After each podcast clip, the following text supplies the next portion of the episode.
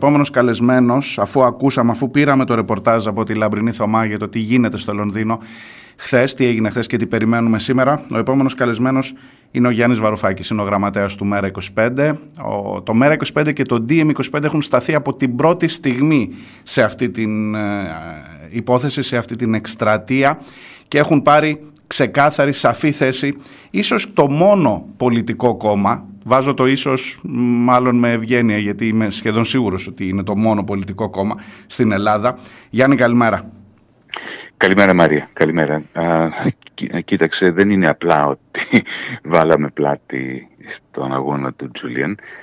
να σου θυμίσω, να θυμίσω μάλλον στους ακρατές μας ότι ο Τζούλιαν είναι ιδρυτικό μέλος mm-hmm. του TM25 αν και ήταν από τότε, από το Φλεβάρι του 2016, ήδη εγκλωβισμένος στην ε, πρεσβεία του Εκουαδόρου στην Αγγλία, ήταν με, με link, με βίντεο link στο Βερολίνο από τους πρωτοστατούντες στην ίδρυση του DM25.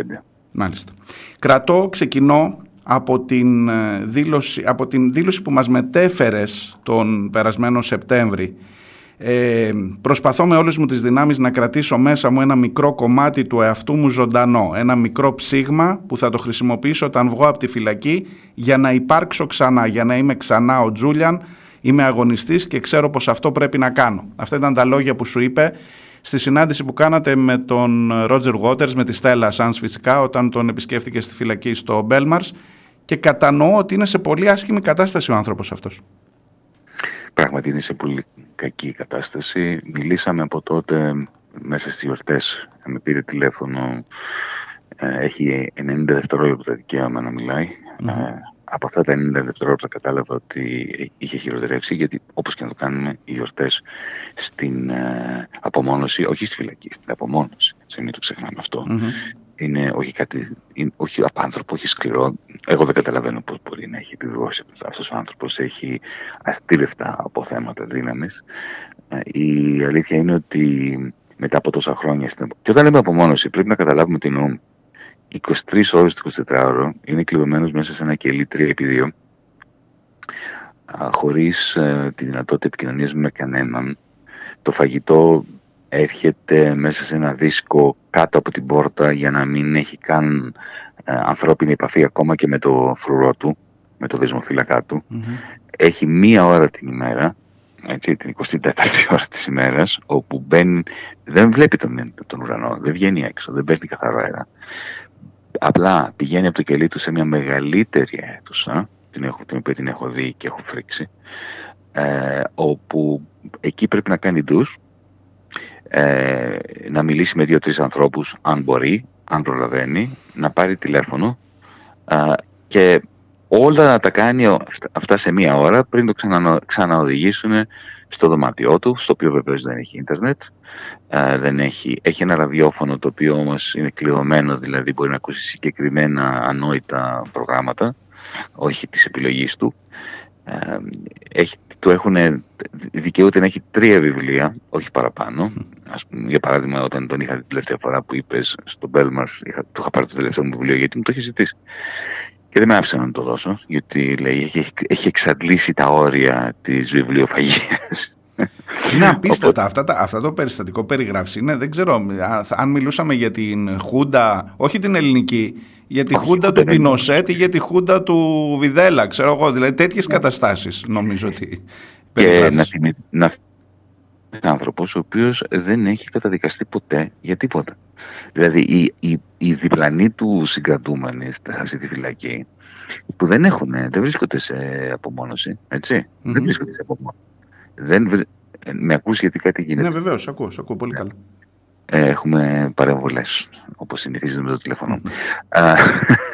ε, οι διπλανοί τους, οι συγκρατούμενοι τους στα διπλανά κελιά, που δεν είναι σε απομόνωση, έτσι. Εκείνοι έχουν και, και τη δυνατότητα να πάνε και στο γυμναστήριο, να πάνε και να βγουν και να, δουν, να περπατήσουν τέλος πάντων σε μια αυλή, να δουν τον ουρανό, να πάρουν αέρα. Ε, αυτοί έχουν σκοτώσει τουλάχιστον τρεις ο καθένας. Ναι. και είναι καταδικασμένοι, έτσι. Ο Τζούλιαν, ο οποίος δεν έχει κάνει τίποτα ποτέ του, δεν έχει καταδικαστεί ποτέ για τίποτα, ζει 5,5 χρόνια τώρα σε αυτό το κελί με αυτόν τον τρόπο. Αυτό πρέπει να το καταγράψουμε. Και βέβαια. Και βέβαια, Μάρια, πρέπει να σου πω ότι εκεί που θα πάει, Εγώ δεν θεωρώ ότι υπάρχουν μεγάλες ελπίδες. Ε, μακάρι να αποδειχτώ λάθος. Ε, δεν περιμένω. Λες ότι δεν θα είναι θετικό το αποτέλεσμα. Όχι, όχι, δεν θα είναι θετικό, γιατί μην ξεχνάμε ότι είναι η δεύτερη φορά. Έτσι, είναι επαναληπτική έφεση στο ναι. ίδιο δικαστήριο. Την, την πρώτη φορά αυτοί οι ίδιοι δικαστές είπαν όχι στην έφεση. Απλά ο, ο νόμος δίνει τη δυνατότητα για μια δεύτερη, δεύτερη, δεύτερη έφεση.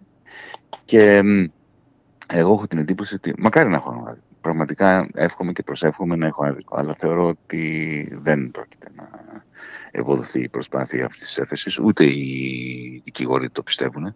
Μίλησα με την Ρόμπινσον, την εξαιρετική του δικηγόρο, και με τον Φιτζέραλτ, οι οποίοι και οι δύο μου λένε ότι δεν έχουν. Δεν, οι ίδιοι δεν το ελπίζουν. Θέλουν να, να πιστεύουν ότι μπορεί να υπάρξει μια πιθανότητα, δεν το ελπίζουν. Και τελικά όλη η έμφαση πρέπει να δίνεται στην πίεση μας απέναντι ούτε καν στη Βρετανική κυβέρνηση πια, αυτό έχει χαθεί. Είναι εντελώς δοσμένη, να μην πω πουλημένη. Πρέπει να, η έμφαση να, να, να πέφτει κατευθείαν στο λευκό οίκο, στο να σταματήσει η δίωξη του Τζουλιαν. Είναι η μοναδική του ελπίδα. Τι κρίνεται τελικά εκεί Γιάννη για το, το μεγαλύτερο, το, το, το, το ευρύτερο διακύβευμα αυτής της υπόθεσης που δεν αφορά βέβαια μόνο τον συγκεκριμένο άνθρωπο, αφορά ε, συνολικότερες αξίες. Τι, τι κρίνεται σε αυτό το δικαστήριο σήμερα; Νομίζω ότι το είχε πει ο Τζούλιαν σε μια συζήτηση που είχαμε κάνει. Μου λέει: Κοίτα, να μου λέει, έχει, και το είπε με χιούμορ και με. Γιατί έχει και χιούμορ ακόμα μέσα και στη μαυρίλα αυτή. Μου λέει: Κοίτα, να δεις. Διάβαζα, μου λέει, το περιοδικό Time. το, το οποίο κατάφερε κάποιος να το φέρει στο κελί. Ναι. Και είχε λέει πρωτοσέλιδο τον Μάρκο Ζουκέρμπερκ, τον ιδρυτή και ιδιοκτήτη της, του Facebook, του Meta. ε, ως τον άντρα της χρονιάς. Αυτό το παρεδικό time. Και μου λέει, κοίτα να δεις. Αυτός λέει τι κάνει. Αυτός κλέβει πληροφορίες από εσάς, από όλους μας, από κάθε πολίτη και, τη, και ε, hack, δηλαδή κανονικά, παράνομα, παίρνει mm. πληροφορίες από όλους μας, μέσα από το facebook, μέσα από τους αλγοριθμούς κτλ. Και παραδεί τις πληροφορίες για σένα και για μένα στην κυβέρνηση και στα μεγάλα συγκροτήματα, τα μονοπωλιακά, big tech κτλ. Εγώ λέει τι έκανα. Έπαιρνα πληροφορίες από τις εταιρείες και από την κυβέρνηση που αφοράν εσένα για εγκλήματα που γίνονται στο όνομά σου και την έδινα σε σένα δωρεάν. Και το Ζούκερπερ τον κάνανε άνδρα της χρονιάς και εμένα με έχουν εδώ. Αυτό κρίνεται. Ακριβώς. Ε, υπάρχει ζήτημα δημοκρατίας στην Ευρώπη; Θέλω να την ανοίξω λίγο την κουβέντα μας. Κοίταξε, η δημοκρατία δεν υπάρχει. Δεν είναι ότι υπάρχει ζήτημα δημοκρατίας στην Ευρώπη. Δεν υπάρχει δημοκρατία στην Ευρώπη. Η δημοκρατία ήταν μια ευχή, ήταν μια πιθανότητα, ήταν σαν τη δικαιοσύνη. Mm-hmm. ότι υπάρχει ένα δικαστικό σύστημα το οποίο ε, έχει κάποιες ελπίδες, χωρίς να υπάρχει καμία πολιτική εγγύηση, να αποδώσει δικαιοσύνη κάποιες φορές. Έτσι. Και αν την αποδώσει μερικές φορές, τυχεροί είμαστε. Το ίδιο με τη δημοκρατία. Ε, για κάποια χρόνια, για κάποιες δεκαετίες, ε, έχουν περάσει αρκετά χρόνια από τότε, υπήρχε μια ελπίδα ότι η κοινή βούληση θα εκφραστεί μέσα από τις δομές της εξουσίας.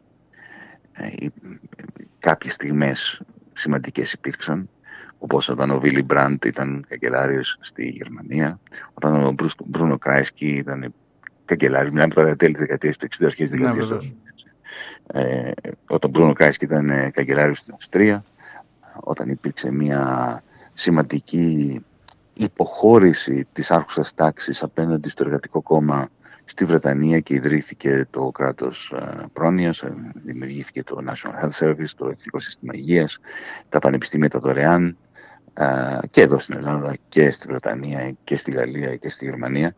Υπήρχε μια αίσθηση ότι η κοινή βούληση μπορεί τελικά να οδηγήσει την ολιγαρχία σε μια οπισθοχώρηση.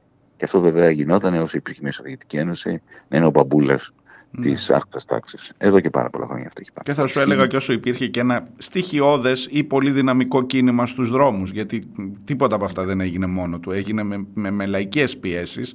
Αλλά σε κάθε περίπτωση και αυτό είναι ζητούμενο, έτσι, για να, για να τα βάζουμε όλα στο τραπέζι. Ναι, μην ξεχνάμε όμως τη φοβία που είχαν οι άρχοντες, οι άρχοντες τάξεις ε, για, τον, για τον επερχόμενο κομμουνισμό. Ε, δέχτηκαν να υπάρξει μια μικρή δόση κομμουνισμού, εθνικά συστήματα υγείας, δωρεάν πανεπιστήμια για τους φτωχούς, ε, μόνο και μόνο για να μην έρθει ο κανονικός κομμουνισμός. Ναι. Και μετά, μετά το 1991 όλα αυτά τα πήραν πίσω. Λίγο, λίγο, λίγο, λίγο, λίγο, λίγο, είτε με τις Τρόικες εδώ, είτε με τη Θάτσα στη Βρετανία, είτε με τη σοσιαλδημοκρατία στη Γερμανία, η οποία η ίδια κατήργησε όλα εκείνα τα, τα, τα, τα, όλες εκείνες τις μικρές νίκες της εργατικής τάξης και, των, και, των, και της πλειοψηφίας. μετά από την κρίση του 2008, η δημοκρατία έπαψε να υπάρχει καν σαν ελπίδα. Και αυτό γιατί το παγκόσμιο καπιταλιστικό σύστημα, ιδίως το ευρωπαϊκό, έπαθε μια τόσο τεράστια καθίζηση που πανικοβλήθηκαν οι ίδιοι, δεν περίμεναν ότι μπορούσε να γίνει αυτό που έγινε το 2008. Γιατί Μάρια, μην ξεχνάμε, φαντάσου τι έγινε. Πτώχευσαν όλες τι τράπεζες της Δύσης. Mm-hmm. Όλες. Κάθε μία. Και πανικόβλητη πολιτική ατζέντιδες των τραπεζιτών και του μεγάλου κεφαλαίου α, μπαίνουν σε μια διαδικασία από το, τα τέλη του 2008 που διήρκησε μια δεκαετία, δεκαπενταετία διάσωση των τραπεζιτών με σοσιαλισμό για τους τραπεζίτες, τύπομα μέχρι και 35 3 εκατομμύρια δολαρίων ε, και, ταυτόχρονα, και ταυτόχρονα για να εξισορροπήσουν τα 35 δισεκατομμύρια δολάρια που τύπωσαν για τους τραπεζίτες και τους απανταχού τραπεζίτες, έτσι, από εδώ μέχρι το, ναι. το Los Angeles. Ε, επέβαλαν σκληρότατη λιτότητα στην πλειοψηφία των πολιτών παντού, από το Los Angeles μέχρι εδώ. Και τα ζητήματα της περιστολής των ελευθεριών, για να δέσω αυτές τις δύο κουβέντες. Όπως βλέπουμε σήμερα τον Ασάνζ, όπως βλέπουμε και άλλες περιπτώσεις είναι κομμάτι αυτού του συστήματος που περιγράφεις, είναι, είναι αποτέλεσμα ή είναι, είναι ένα μέρος αυτού του συστήματος; Είναι ένα πώς προστατεμένο. Mm. Γιατί, κοίταξε, όταν τυπώνεις 35 δισεκατομμύρια για τους λίγους, την ώρα που επιβάλλεις σκληρότατη λιτότητα στους πολλούς, και εδώ στην Ελλάδα είχαμε την πιο σκληρή λιτότητα, αλλά και αλλού είχαν σκληρή λιτότητα. Mm-hmm. Ε, τι κάνεις, α, καταδικάζεις α, την πλειοψηφία σε ανέχεια για πρώτη φορά στην ιστορία του καπιταλισμού η επόμενη γενιά ε, περνάει πιο δύσκολα από την προηγούμενη. Για πρώτη φορά. Έτσι. Ναι, ναι. Ε, η ανισότητα χτυπάει κόκκινο. Ε, η, η, νεολαία αλλά και οι ηλικιωμένοι δεν μπορούν να τα πάρουν πέρα. Ε, εξανίστανται και βεβαίως για να επιβάλλεις αυτή τη λιτότητα, για να επιβάλλεις αυτή την ανισότητα, για να επιβάλλεις αυτή τη βία μεταφορά εισοδήματος και πλούτου από τους πολλούς στου λίγους, ε, πρέπει να είσαι αυταρχικός. Mm-hmm. Και οπότε... πρέπει να ελέγξεις και την ενημέρωση και πρέπει να ελέγξεις και όλες τις ελευθερίες του λόγου. Οπότε, τα, οπότε τα μπλα μπλα μπλα δημοκρατία, μπλα μπλα μπλα με εκλέξανε που λέγει και ο Σαββόπουλο κάποτε τελειώσαν. Mm. Ε, αν δεις, ας πούμε, την καθημερινή, πάρε την καθημερινή. Πάρε το, το βήμα της Κυριακής. Mm-hmm. Πρώτης κρίσης του 2008 φιλοξενούσαν και εναλλακτικές αιρετικέ απόψεις. Ναι. Γιατί δεν τους πήραζε. Μετά το 2008, ιδίω το 2010 εδώ στην Ελλάδα και την πτώχευση, τέλος, πάντα αυτά. Μονοφωνία. Τέλος. Και της ναι. ίδιας λογικής ε, εκφάνση είναι οι παρακολουθήσεις δημοσιογράφων στην Ελλάδα, είναι οι δολοφονίες δημοσιογράφων στη Μάλτα και στην Ελλάδα βεβαίως, Καραϊβάς. Θέλω να πω ότι η δημοσιογραφία και το, το, το κομμάτι αυτό της ελεύθερης έκφρασης, τα σλάψη, οι αγωγές, είναι ένα, ένα, ένα σύστημα το, το οποίο το βλέπουμε να αγριεύει κάθε μέρα και περισσότερο. Ναι, πράγματι. πράγματι. Και κοίταξε για ο λόγος που εμείς το μέρα και στο DM και εγώ προσωπικά επιδιδόμαστε τόσο με τέτοια ένταση στην ε, καμπάνια για την απελευθέρωση του Τζούλιαν. Δεν είναι ότι είναι μόνο, φίλο, μόνο φίλος, μου, φίλος μας mm-hmm. και είναι φίλος μας και βέβαια το προσωπικό είναι και πολιτικό που μας μάθανε ε, οι ε, είναι το γεγονός ότι ξεκινάνε με τον Ασάνς και μετά θα έρθουν σε σένα Μάρια. Ναι. Μετά θα πάνε στους δημοσιογράφους της αίρες.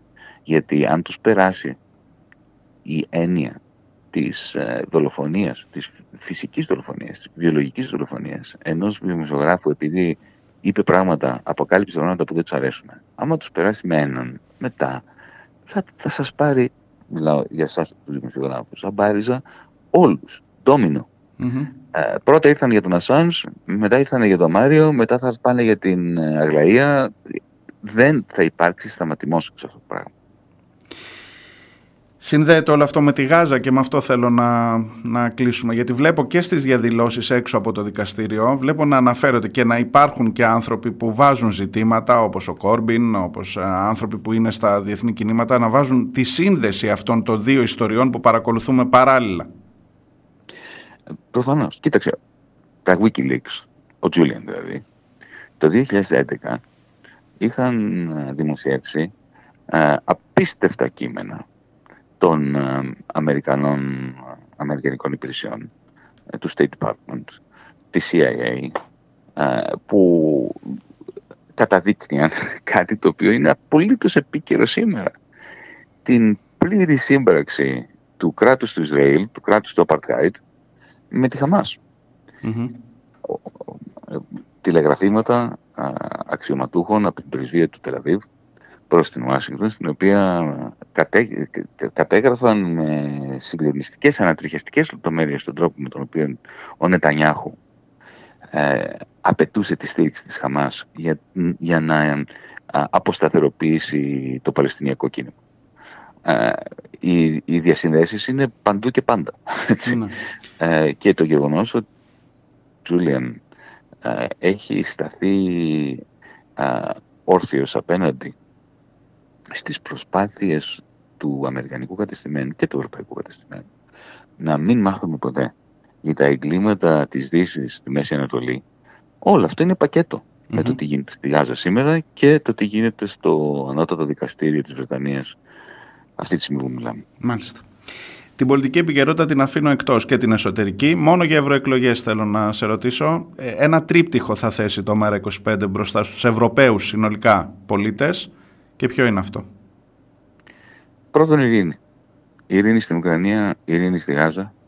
Η Ευρώπη έχει γίνει ουσιαστικά απικία των πολεμοχαρών από την Ουάσιγκτον και από το πενταγωνο mm Πρώτον λοιπόν η ειρήνη. Δεύτερον, δεύτερον, βασικό εισόδημα για όλους. Για όλους τους Ευρωπαίους. Μας έχει αποδείξει η Ευρωπαϊκή Κεντρική Τράπεζα ότι λεφτό δεν το έχει. Τρισεκατομμύρια τυπώνει για τους τραπεζίτες ε, ας τυπώσει για τους πολίτες της Ευρωπαϊκής Ένωσης χωρίς φορολογία μέσα από την Ευρωπαϊκή Κεντρική Τράπεζα ένα βασικό εισόδημα για κάθε Ευρωπαίο πολίτη. Στο δεύτερο. Ειρήνη λοιπόν το πρώτο, δεύτερο βασικό εισόδημα. Τρίτο, το κόστος της κλιματικής καταστροφής να το πληρώσουν οι ολιγάρχες. Όχι ο λαός, όχι οι αγρότες, όχι οι άνθρωποι που παλεύουν να τα βγάλουν πέρα. Μάλιστα. Γιάννη, ευχαριστώ πάρα πολύ. Εύχομαι να, να διαψευστείς στην αρνητική σου εκτίμηση για το πώς θα πάνε τα πράγματα σήμερα στο δικαστήριο και είμαστε όλοι, όπως είπε και η Λαμπρινή πριν, με σφιγμένο το στομάχι περιμένοντας την απόφαση αυτή σήμερα. Ευχαριστώ πάρα πολύ. Καλή συνέχεια. Εγώ, Μαρία. Καλημέρα.